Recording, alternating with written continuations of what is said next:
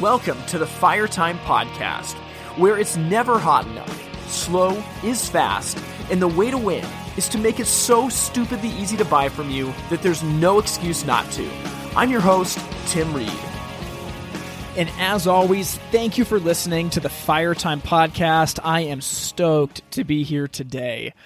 You know, season four has been amazing so far, and I know that we're all in the middle of the COVID 19 crisis in a lot of ways, things could not be worse. We've all been totally disrupted, but I'm telling you, there is something in the air. And even though there is hardship all around us, we are finding that there are a group of people in this industry that are committed to seeing it through and are helping each other get there. And has been really special to be a part of. Now, I teased this out a little bit at the end of last week's episode that this week our guest is very special.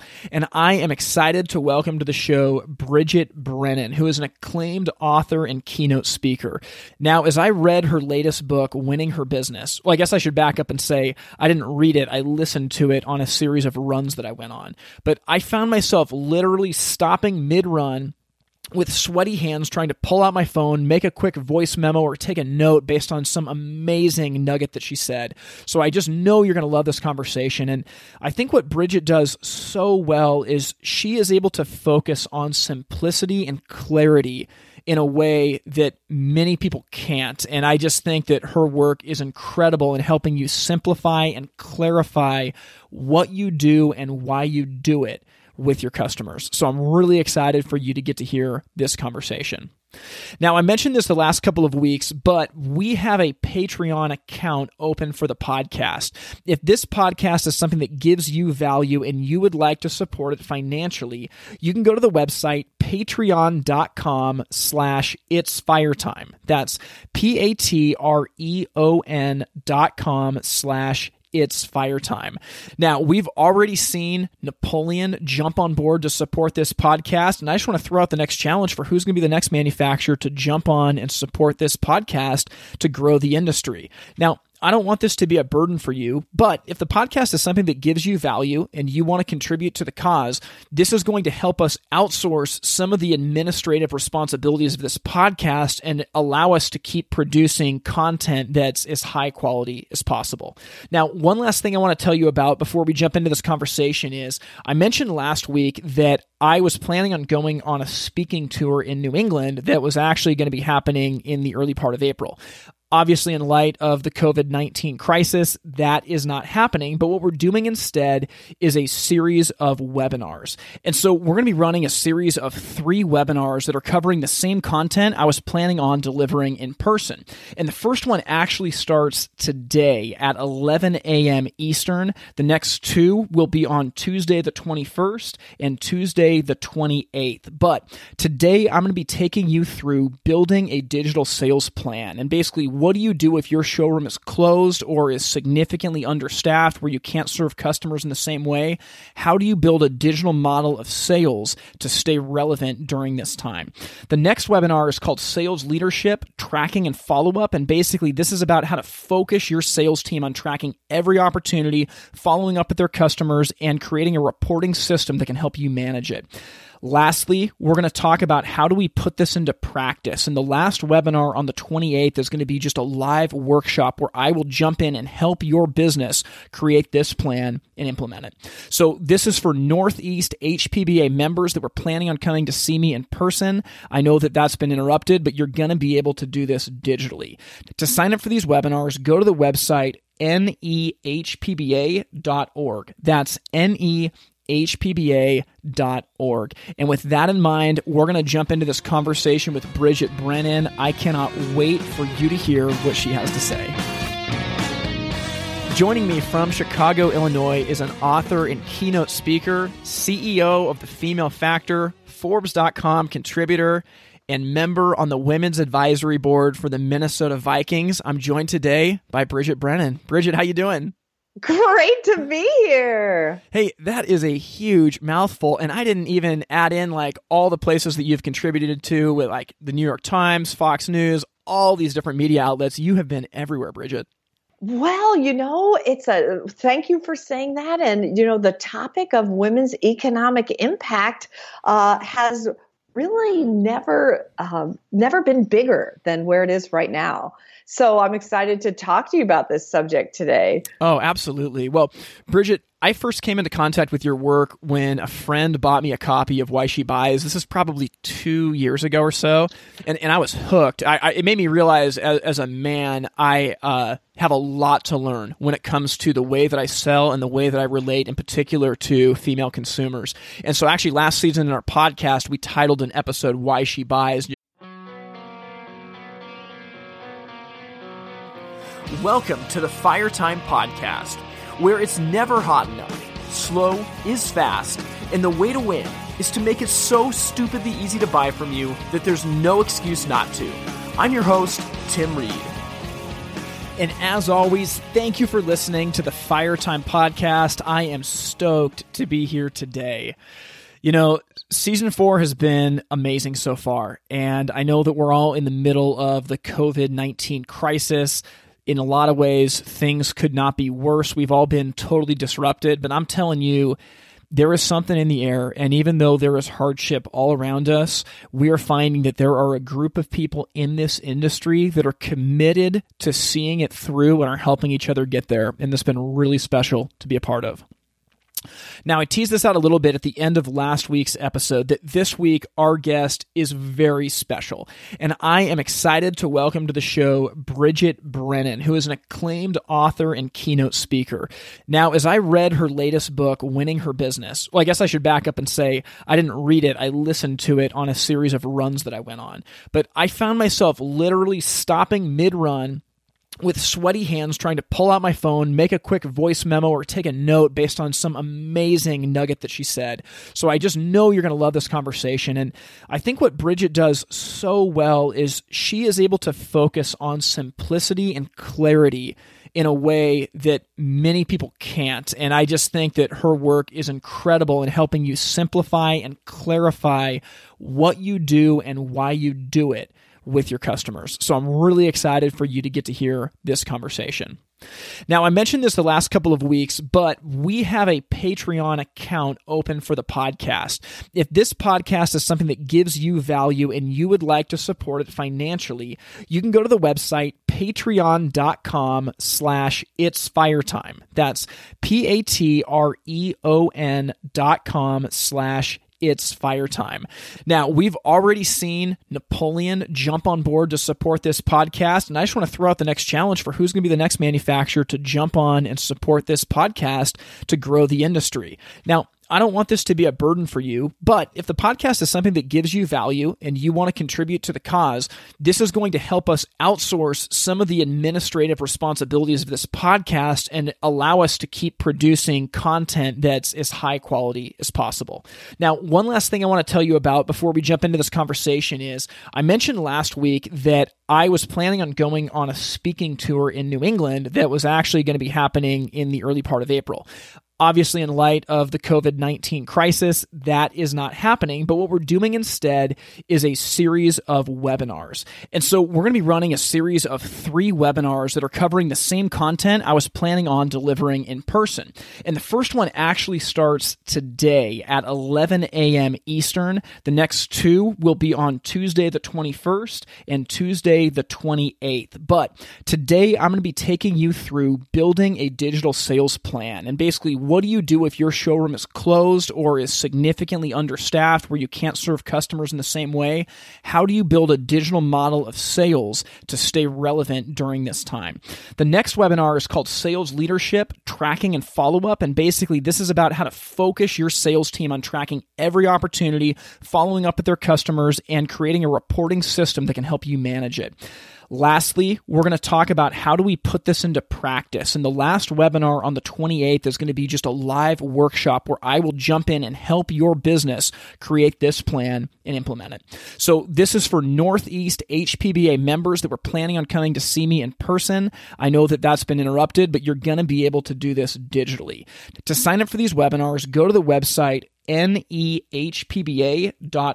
That's N E hpba.org. And with that in mind, we're going to jump into this conversation with Bridget Brennan. I cannot wait for you to hear what she has to say. Joining me from Chicago, Illinois is an author and keynote speaker, CEO of the Female Factor, Forbes.com contributor, and member on the Women's Advisory Board for the Minnesota Vikings. I'm joined today by Bridget Brennan. Bridget, how you doing?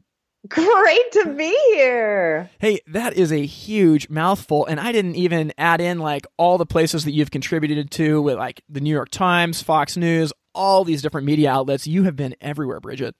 Well, you know, it's a thank you for saying that. And, you know, the topic of women's economic impact uh, has really never um, never been bigger than where it is right now. So I'm excited to talk to you about this subject today. Oh, absolutely. Well, Bridget, I first came into contact with your work when a friend bought me a copy of Why She Buys. This is probably two years ago or so, and, and I was hooked. I, I, it made me realize as, as a man, I uh, have a lot to learn when it comes to the way that I sell and the way that I relate, in particular, to female consumers. And so, actually, last season in our podcast, we titled an episode "Why She Buys," you know, in honor of, of the book. But, but thanks. Yeah, I want to ask you though you know, can you talk about why understanding the mindset of the female consumer is something that every business needs to be aware of today?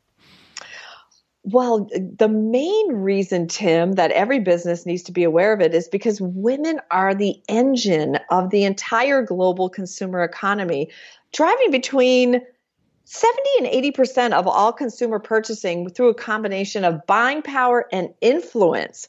And this influence is so important. What it means is even if a woman isn't the person turning over their credit card or checkbook to make a purchase, she is typically the influencer or the veto vote behind most consumer purchases. And this is really true with purchases within the home or household. And I know we are talking about the fireplace industry today, so that's very germane to this industry. Absolutely. And I love what you said about the veto vote. That's so true. I mean, in our industry, you know, we have a very male dominated industry, and that's and that's changing, which is really cool. But, you know, when you think about like wood stoves, there's this stigma for like big burly men in overalls that buy them. And and maybe that's true in some cases, but I think you hit the nail on the head that that women are the veto vote even if the purchase isn't for them. I think that's dead on.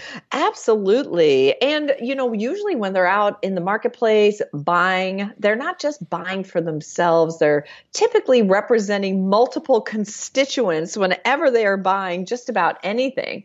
Uh, so they tend to have a multiplier effect on sales because when you earn the loyalty and trust of one woman, you have the chance to earn the business of everyone in her household or social network or business network. Yeah, absolutely. Well, I, I want to get to the multiplier effect in just a second, but it's a funny story. We met it's probably six months ago now out in Minneapolis for HHT's Summer Summit. And you were the keynote speaker. And I, I heard about it. I was really excited. And I went and I sat in the front row during breakfast because I was, I was getting ready. I was excited. I was going to take notes. And you came and sat down right next to me, just getting ready to talk. And we ended up chatting for I don't know, 10, 15 minutes. I was laughing because VP Berger was like, of course, it's fitting that you two are sitting up here talking to each other. But after that, you taught a course later on in that summit about customer experience and, and what to be thinking about. And in particular, you talked about making it easy.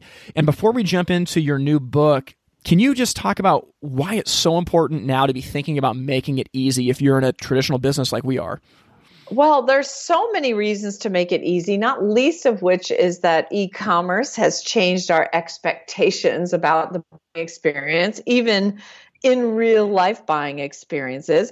But one of the biggest reasons people need to pay attention to the customer experience and why actually it's such an opportunity for everybody listening is because great customer experiences are still the exception and not the rule despite the fact that we've never had more ways to communicate with customers. It's kind of ironic when you think about it in that light.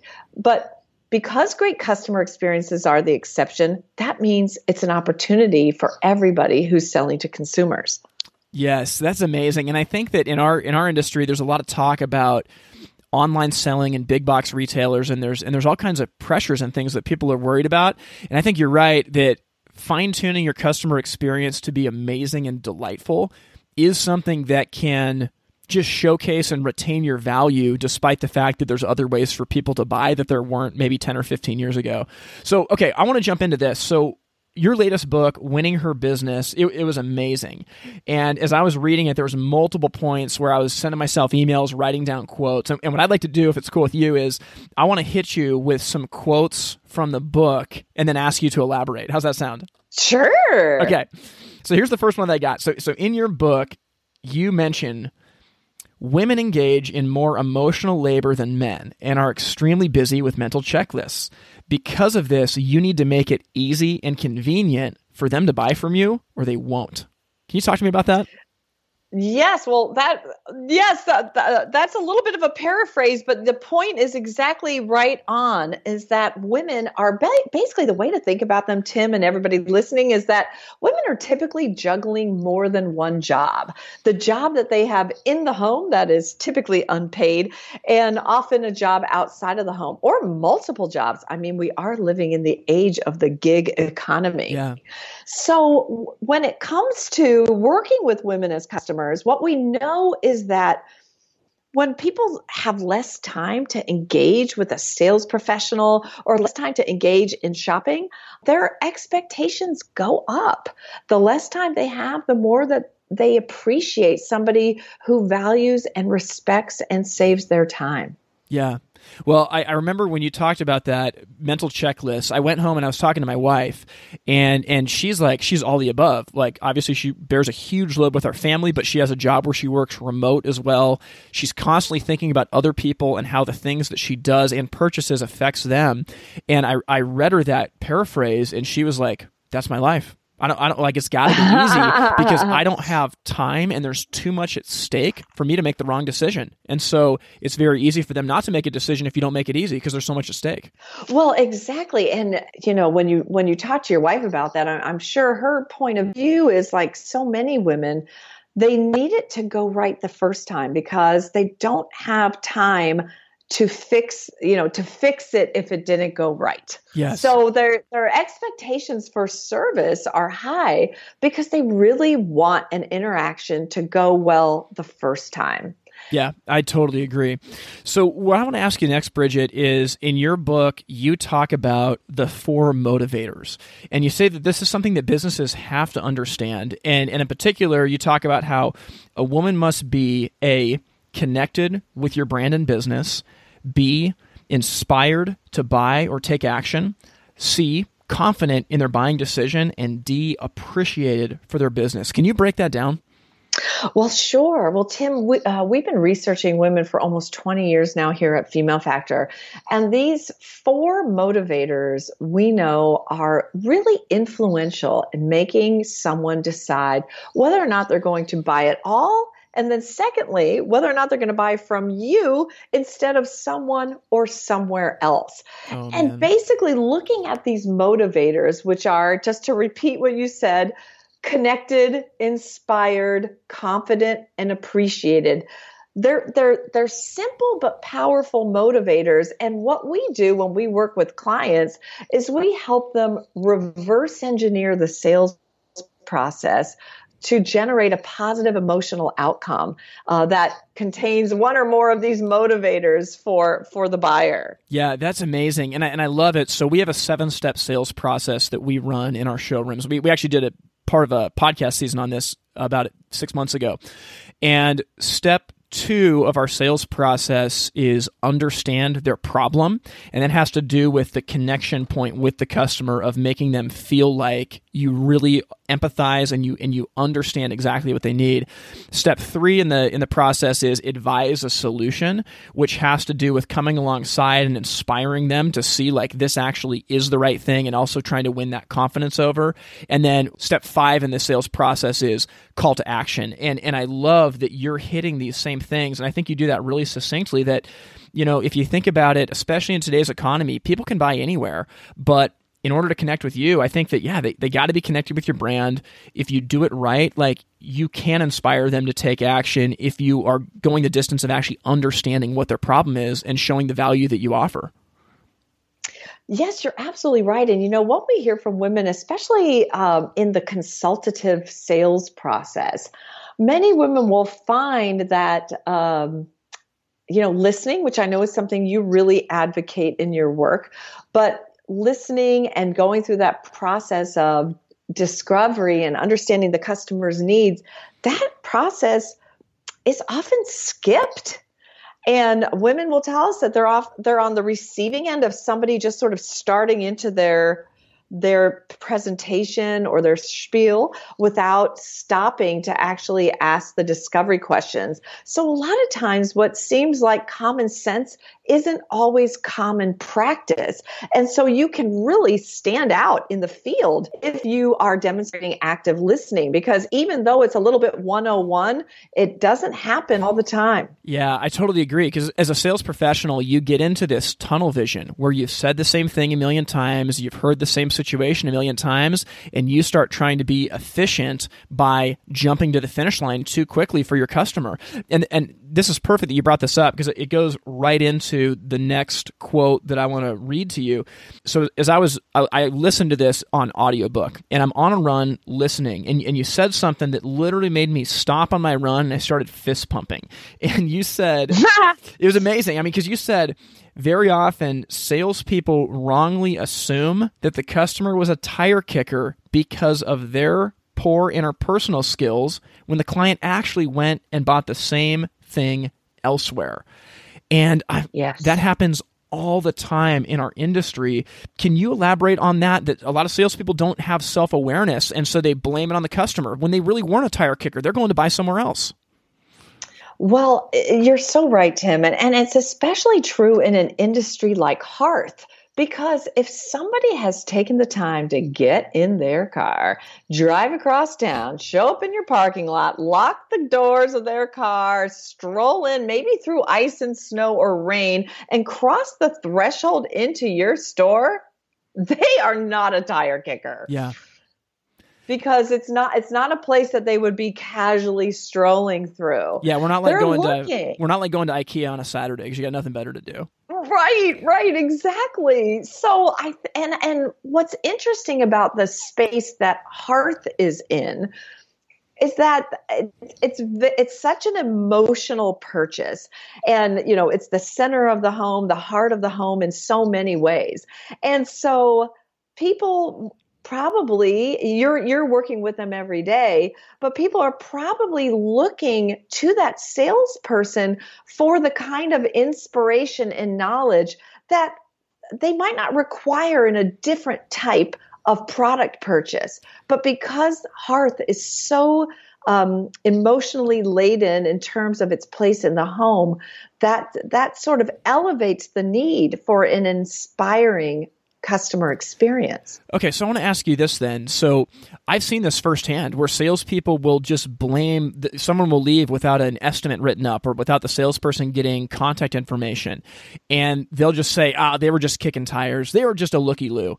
And really they weren't you know but it comes down to a lack of self-awareness why why is it so hard for salespeople to be self-aware in realizing maybe i just actually didn't connect with them the way that i should have I think for any of us working in the you know the same job, no matter what your job is, day in day out, it is so hard to step back and remember what it was like when you didn't know anything about your industry, when everything was new to you, or everything was interesting or exciting, or you wanted to go deeper. And so I think when it comes to serving customers, um, for example, you know, a hearth is not a a purchase that people will make maybe more than once or twice in their lifetime. Yeah. And so stepping back and remembering this is so huge for the, these people that I'm talking to. This is going to change the look of their entire home. It might be the only one they ever buy. And treating it with that reverence, I think is difficult for any of us when we work in an industry every day. You know, we work with a lot of people in the automotive industry. Now, a car is often the second biggest purchase somebody will make in their lifetime yeah. outside of a home, buying a home. But that's not always that easy to remember when somebody just walks in the door. Yeah, you start to take it for granted because you see it every day. You get desensitized to it. You know, it's funny that you talk about remembering what it was like before you had the industry knowledge. So we talk about this a lot on the podcast. Lee Fever calls it the curse of knowledge, and basically he, oh, he says that. Yeah, the, the, the more you learn about something, the more you forget what it was like. And so if we, as like a hearth expert, are operating at like the high end of the scale, like a nine or a ten, and our consumers are operating at a one or a two, very often we can only bring things down so far, maybe to a five or a six or a seven, because we don't remember what it was like to be a one or a two. And it takes radical self awareness, and I would argue discipline and practice to actually be able to get to that one or two level where you connect with customers. But when you can do that, man, I think you'd agree that like it's like lightning in a bottle. I mean, all of a sudden you're the only person that has the medicine the customer's looking for because you're the only person that could actually empathize and speak to them where they were at. Oh, I mean, you are so right, uh, Tim. And you see this across so many different industries. And you know who who does this so well is the people that are the employees of Apple stores. Yes. Because when you think about when Apple built its stores, a lot of pundits out there were saying, oh my gosh, well, you know, you've got all these brilliant people working at Apple creating hardware or software, but dealing with customers, that's a whole different thing. You've got grandma and grandpa walking in, you've got little kids, yeah. you've got people of all ages, and nobody, nobody understands how these products work. Nobody. Yeah. And yet, the way they train their teams are to meet the customers where they are. They have almost entirely jargon free conversations. Yes. You ever walk around an Apple store, you notice all they're talking about is how you can, you know, make your life more efficient or more fun using iMovie. They're just focused on what is the end result of this technology in your life? And people walk out of an Apple store feeling smarter than when yes. they walked in. They don't feel and stupid. that is miraculous and it is a powerful driver of emotional connection. Oh, that is so good. Yeah, they don't they don't beat you down and make you feel dumb because you don't know this insider language that you have no clue about. Instead, they act as like a teacher or a guide to empower you to do the things that you want to do in life. That's a great analogy. We'll get back to our conversation with Bridget Brennan in just a minute. Hey, if you've been listening to the podcast this season, you know that we've been talking about WiFire, a digital sales system that is here to help your business stay relevant and sell digitally during the COVID crisis. Now, most businesses today are in a really tough spot where they've relied on traditional means of selling for the last eight years and it's made them successful. The problem is that everything's been disrupted now and it's not going to go back the same. So the companies that are able to make a digital shift and begin their sales process online before finishing it in person are the ones that are going to win. And honestly, if you look at this, everyone's worried about online retailers selling against you. But I'm telling you, if you are a brick and mortar business, you have the silver bullet where you can start the process online with all of the ease and convenience of the online only retailers, but you can finish it in person. And that is a winning combination. So if you want a sales system that generates instant online estimates for your customers, follows up on every opportunity and connects them with your business when they're ready to buy, you need to go to wifire.com. WiFire is something that partners with your website to make it more effective than ever. You'll be able to generate instant estimates with customers, follow up automatically with every opportunity, and connect in person with a client as they have questions and are getting ready to purchase. So, to take control of your website and the digital sales process, you can go to wifire.com. That's wifire.com. Yes. Okay, Bridget. So, drilling down further, in the book, one thing that you talk about is you talk about the type of advisor that a customer wants to have. And I love this because it, it, fits in step three in our sales process is advise a solution. So if we're going to be the advisor for a customer, there's there's right ways and wrong ways to do this, but you talk specifically about the no questions asked advisor. And I see this all the time in our industry. So I'd love for you to explain what is the no questions asked advisor and what is it that salespeople can do instead.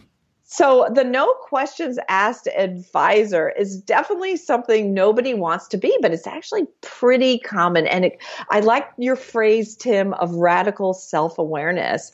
Uh, building pauses into a conversation and actually asking questions. I think people are hoping that they can get their customer to the answer as quickly as possible. And while that is a noble goal, because everybody wants to be efficient, in trying to do that, sales advisors will often skip over even the most basic questions about uh, the context of how the product will be used. So for women, when they're buying things, women are always thinking about context. I, I call this a holistic buying style. And you mentioned IKEA a few minutes ago. IKEA really pioneered this holistic way of selling furniture by creating vignettes of the entire room. Mm-hmm. You know, you walk into, you know, for for a hundred years, furniture stores, a lot of them you walk in and the back row is all mattresses. And then maybe you've got another area with recliners. Well, as you know, and anybody on this uh, who's listening to the podcast who's been to an IKEA, they create the whole vignette down to the book on the coffee table or the art in the wall. They create context for for every purchase. And so I think context is really important for women, especially when they're buying big ticket items. Yeah. And the no questions asked advisor will often skip critical questions that would allow them to gain understanding about the home in which the hearth product is going to be placed. And I think, too, along with missing out on understanding, I think that when you're the no questions asked advisor, it instantly moves you towards a transactional sales interaction versus a relational one because you are killing any of the setup to build trust and goodwill with the consumer. Is that fair? Oh, for sure. And if you really do understand, like, how is the room used, eh, for example, in which the hearth product will be placed, or who's typically in there, what are the typical activities going on in there? It gives you, as a sales advisor, you're allowing the customer to give you all the fodder that you can then use to A, craft the right solution for them, but B, get them really excited about the product that you're talking about because you're able to put it in the context of their needs and their life. And without that, it can just fall flat and be a very flat one sided conversation. Yes. So Zig Ziglar calls that the sales shotgun. He, he tells a story about buying a car and about how as they get information from him that that's actually loading rounds into the sales shotgun to be used later. Now, I would take that a step further and say that you never unload the sales shotgun on the customer, but you and the customer together point the sales shotgun at the problem and you fire away. But you have no ammunition if you have not done the slow, hard work of asking those questions. And, you know, this goes back to our sales process. Step two of the process is understand the customer's problem and that's intentional. Step three is advise a solution. It's not present your product because I can present my product whether I know your situation or not. I can't advise you a solution for you if I don't understand your problem. We have to be super intentional with that. It'd be like going to a financial advisor and asking for them to help you, you know, plan for retirement and they just start telling you things without finding out what you make, what you can afford, how your budget is. I mean, it's impossible to do that job unless you set it up slowly the right way. You're so right, and and you bring up financial advisor, and actually, I have a uh, I feature an interview uh, in my book, Winning Her Business, the story of a woman who had that exact experience with a financial advisor, and that is sort of the exhibit A on the no questions asked uh, sales advisor section. Yeah.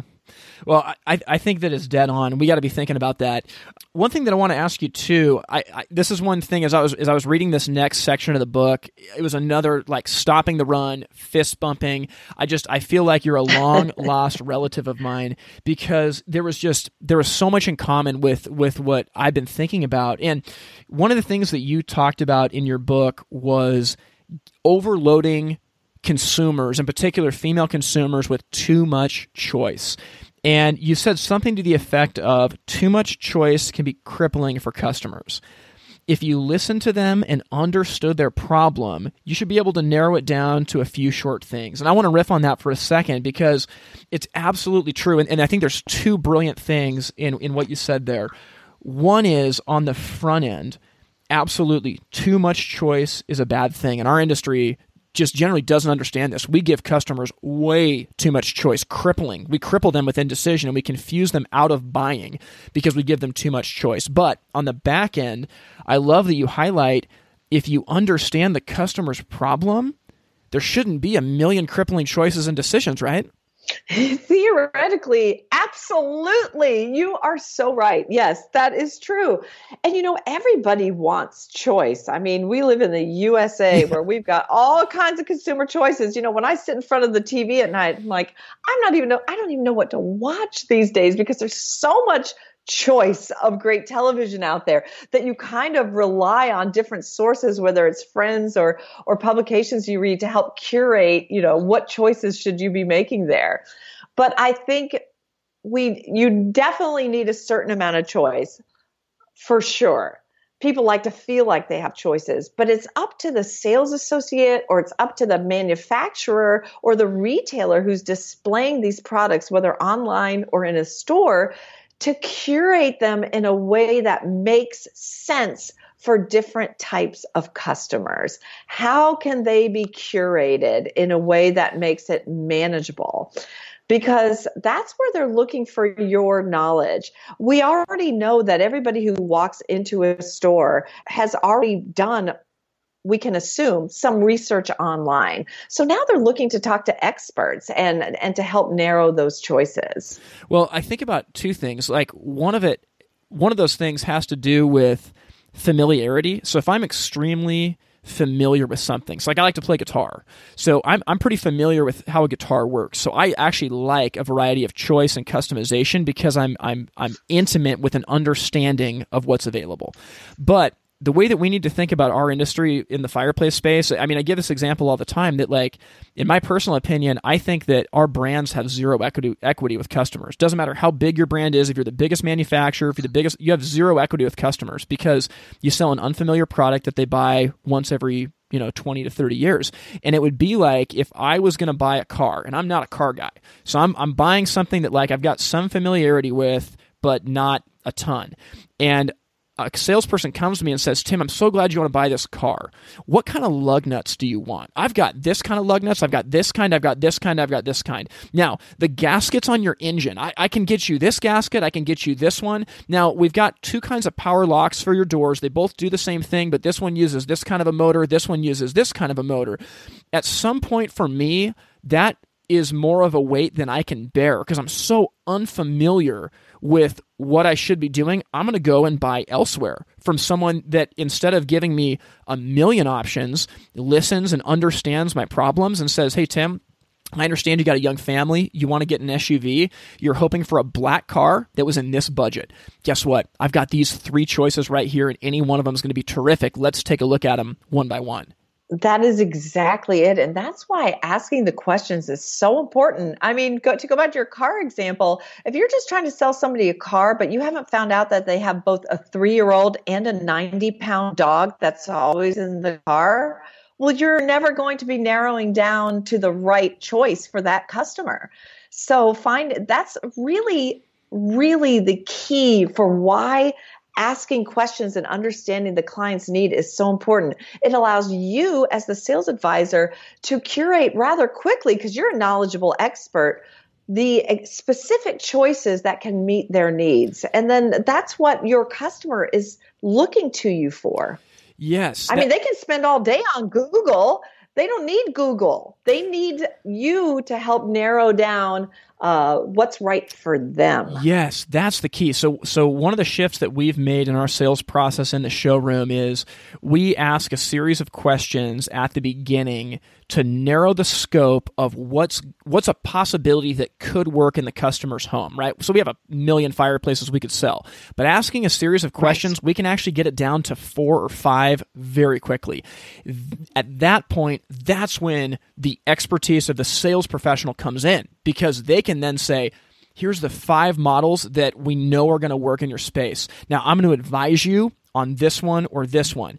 And and I think that a lot of salespeople think they're doing customers a favor by giving them every single option, every single possibility when really if you if you do the work like you're saying of asking the questions and understanding the problem, it's almost like a craftsperson working on a block of marble. That block of marble is getting some of it shaved off, some of it shaved off, and eventually. Oh, that's a good analogy. I mean, it really is. And eventually you start to get the statue underneath it, but it's only because you slowly, slowly, slowly were shaving and shaving and shaving away based on the questions that you asked. And what you're left with, me, me and VP Berger have talked a lot about this, is, is requisite variety. Enough variety that the yeah. customer is able to get what they need, but not so much that they're crippled with indecision. Again, because we don't sell a product they have to have. Yes, exactly. And I think that when um when you know when you're asking these questions, one, it's important for the customer to feel like they know why you're asking all these questions, you know, so yeah. that doesn't feel random that you're telling them this this is why I'm going to ask you a few questions that are going to help me determine what's right for you because now they have skin in the game and yes. they know why you're asking them questions. You're not just gathering information, you're trying to help them. But also I think when the choice is narrowed down to let's just say a couple of choices, I think customers based on our research really appreciate hearing about the trade-offs so you know talking openly about the trade-offs well if you if you buy this product that's going to give you a lot of warmth but you know uh, there might be some other thing that they the client should yeah. be thinking about. Talking about trade-offs is is often viewed as as very credible when it comes to narrowing down choices. Yeah absolutely. Oh man i'm so glad that you went there with this because I think that giving the customer context, back to what you said, context on why you're asking the questions is so important. So, I've seen businesses that when a customer comes in, maybe they got a great list of questions that they want to ask in order to help understand the problem, but they bombard the customer with an iPad right when they walk in, or they just start blasting away, and the customer feels like kind of like invaded like why do you want to know this about me and my space so what we've done so this is funny so what we've realized is that customers whether they're approaching a fireplace sale uh, on the internet or they're coming into a brick and mortar showroom, they actually are looking for the same two questions to get answered. Question number one is what's going to work in my space? That's what everybody right. wants to know. Question Makes number sense. two is how much is it going to cost me? And whether they're online or in the showroom, that's what they want to know. So after the customer comes in and we, and we go through greeting them and, and building some initial rapport, we'll just use the language of, hey, would you mind having a seat at the desk? I'd love to learn a little bit about your space so we can show you the options that could work for you. What customer's going to say no to that? That's that's great. That's great. And I, you know, I love that you you mentioned, you know, doing something on a screen immediately when someone walks into say a showroom or a brick and mortar environment and that that is not always the best way to greet greet somebody oh no it's like yeah. It's no fun watching somebody else work on their screen. You only want to be on your own screen. Yeah. You know? well, and, and you definitely don't want to be like the Verizon store where you walk in, like going to the Verizon store and the Comcast store, like the two worst experiences of my life, where you just get blasted by an iPad and you just feel like you're you know, just a slab of meat. But I think that we, and we use screens a lot in our retail process, but we qualify it. You know, hey, would you have, mind having a seat at the desk? I'd love to go through a few questions so that we can show you the options that could work in your house. How does that sound? And then customers oh, are happy. And that's spectacular. And saying, can you sit down? Like we're trying to make you comfortable. You're, you're right. That, that changes it up. It's not just standing there as soon as they're walking in the door, you know, thrusting a screen in their face. Yeah, absolutely. And, and, and I think that yeah, it all comes down to that requisite variety of asking those questions, and and we found a lot of success using a screen for that. As long as you qualify it the right way, you're not you're not just blasting them out of nowhere. You're providing context. To your point, Bridget.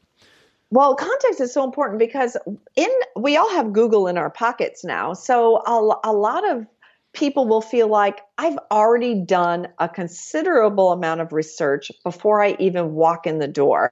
So, as you know, that changes the imperative for any sales advisor working in almost any industry to add value beyond what they have found online, which is typically product information yes. and not the context and getting to the, you know, how will it be used and the why and the ability for the sales advisor to bring in their own knowledge to add value to that customer's experience. Oh my gosh. Yes, absolutely.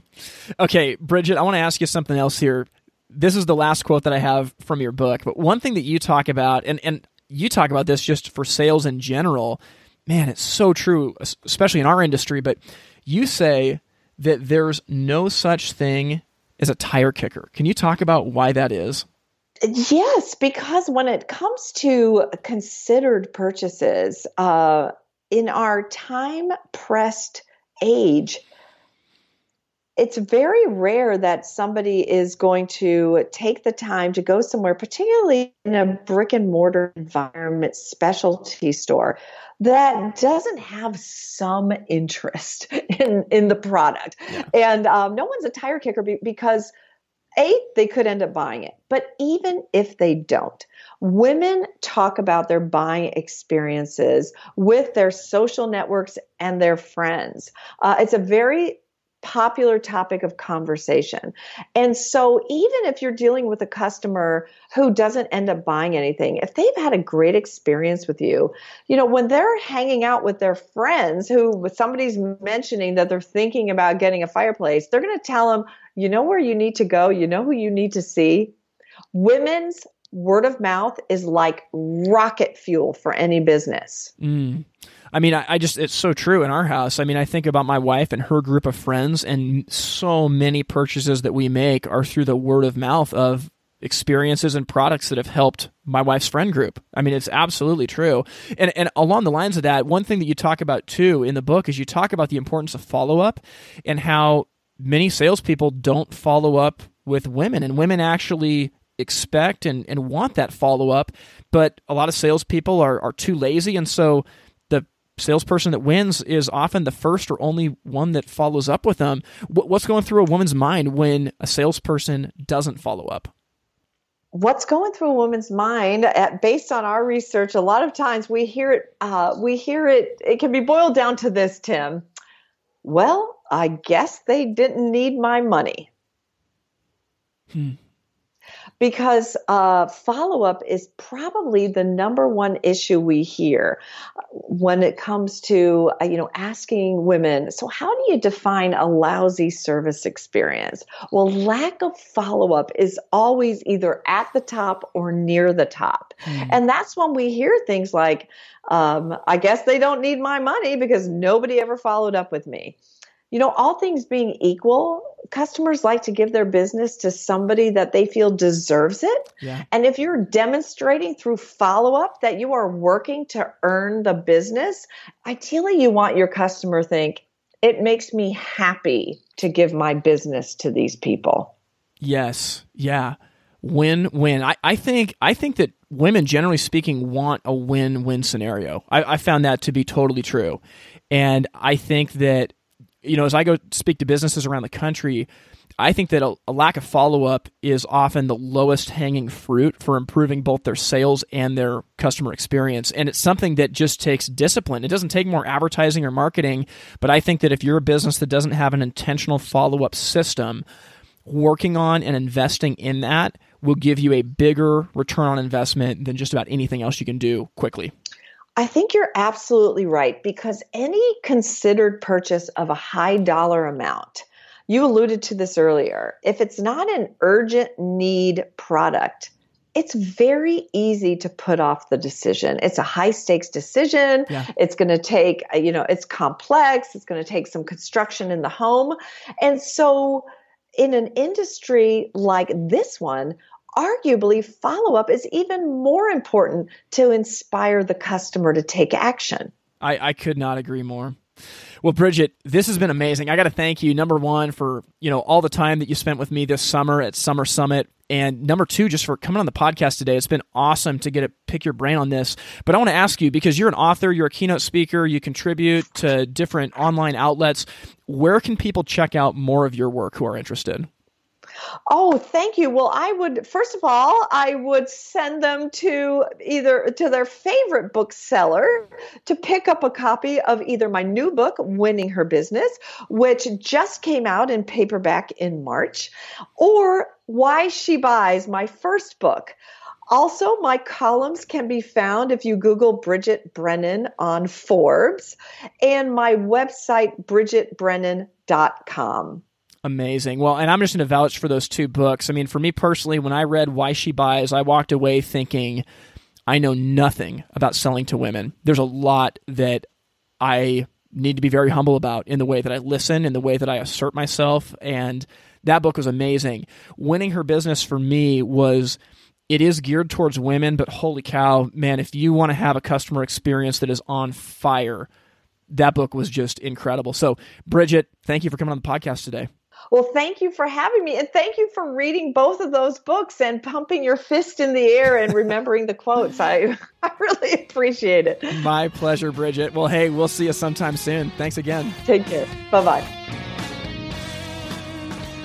Wow. Well, I hope you guys enjoyed that conversation with Bridget Brennan. I absolutely loved getting to chat with her. And as I go back and listen to this while I edit it, I am just blown away at the concepts that she has. I think that they're so synonymous with the content that we talk about every week on this podcast. And I want to highlight a few things for you that she talked about that were just brilliant. Bridget calls them the four motivators, but she says in order for someone to do business with you, they need to be number one, connected with your brand and business. Number two, inspired to buy or take action. Number three, confident in their buying decisions. And number four, appreciated for their business. If you can make a customer feel connected, inspired, confident, and appreciated, that is a recipe for success not once, but for referral business over and over and over. So be thinking about what can I do to foster my customers being connected with me? What can I do to make clients and customers feel inspired to buy and take action? After they buy, how can we make them feel confident in their decision? And lastly, appreciated for their business. So, big deal. Another thing that we talked about that she mentioned in chapter five of her book, Winning Your Business, is that very often salespeople wrongly assume that customers were tire kickers because of their poor interpersonal skills, not the customers, the salespersons, when the client actually went and bought something elsewhere. I can't tell you how often I see this in our industry. I have had this happen with team members before that were not self aware to the way they came across with customers. They sat there complaining about why do we have all these tire kickers that are coming in? The truth was the salesperson made the assumption of believing the customer wasn't that serious because they didn't want to take an honest look in the mirror at their own behavior on the sales floor. Do not make this mistake. You know, we got to ask the question when people don't buy from us, whose fault is it? Is it their fault or our fault? Honestly, it, it's our fault. It's not theirs. So we got to point the finger at ourselves and say, how can we become more self aware of what we do so that we can serve customers better and lead them into more purchases? The last thing that I want to mention that I thought was just terrific is how she talked about too much choice being crippling for customers. In her book, she said that if you listen to them and understand their problem, you should be able to narrow it down to a few short things. And I want to echo that 100% that fireplaces are complex, no question. There's a lot of technologies, there's a lot of models, but if you listen to your customers, it is not that hard to narrow it down to just a few short things. So don't be the kind of salesperson that compensates for lack of sales prowess by just throwing every option out there to make yourself sound smart. Rather, listen and serve your customers. Take longer on the front end understanding their problem than you think you need to so that that way on the back end you can narrow it down to a few choices where they can decide do I want A, B, or C? Because really, what happens with the customer is once you get past just a few choices, they start to get crippled with worry and overwhelm because they're sitting there thinking, oh, there's a million options, and what if I make the wrong mistake and I just don't know? And they put the decision off. If you can narrow it down to two or three choices, they're going to feel like they still have a say in deciding what's right for them, but they're not crippled with decision fatigue and they will make a choice. So, I hope that that conversation gave you value. I know for me, I got a ton out of it. Well, before we sign off, if you have not signed up yet for the Firetime Network, you're missing out. And you need to go to thefiretimenetwork.com and sign up for free today. Basically, me and Grant Falco built a social media platform for the fireplace industry. It's totally free to join. The only cost is that you have to fill out a survey on the state of our industry and the state of our expo. And after that, you'll be guided to sign up for it. But the Firetime Network is providing some really cool things to the people that are inside the group. Number one is community. We are finding a community rising up that is helping each other get through this crisis together. Number two is content. We have all kinds of free content inside the Firetime Network to help you grow your business. I have a course that's called Winning More Showroom Sales that's just about you taking control of your showroom and maximizing the opportunity that you have there. Grant Falco donated a course that's called Delivering the Perfect Installation. And I'm telling you, it is a game changer. The last thing in the Firetime Network is growth. We're finding that the community of people there want to grow and they are committed to helping each other with it. So if you're looking for community, if you want content to help your business, and ultimately you want to experience growth, then you have to join the Firetime Network. So, with that in mind, I want to thank you for listening to this podcast. You guys are the future leaders of our industry, and I know that what we're doing here is special. So I hope you guys have an amazing week, and I'll see you next time. Thank you for listening to the Fire Time Podcast.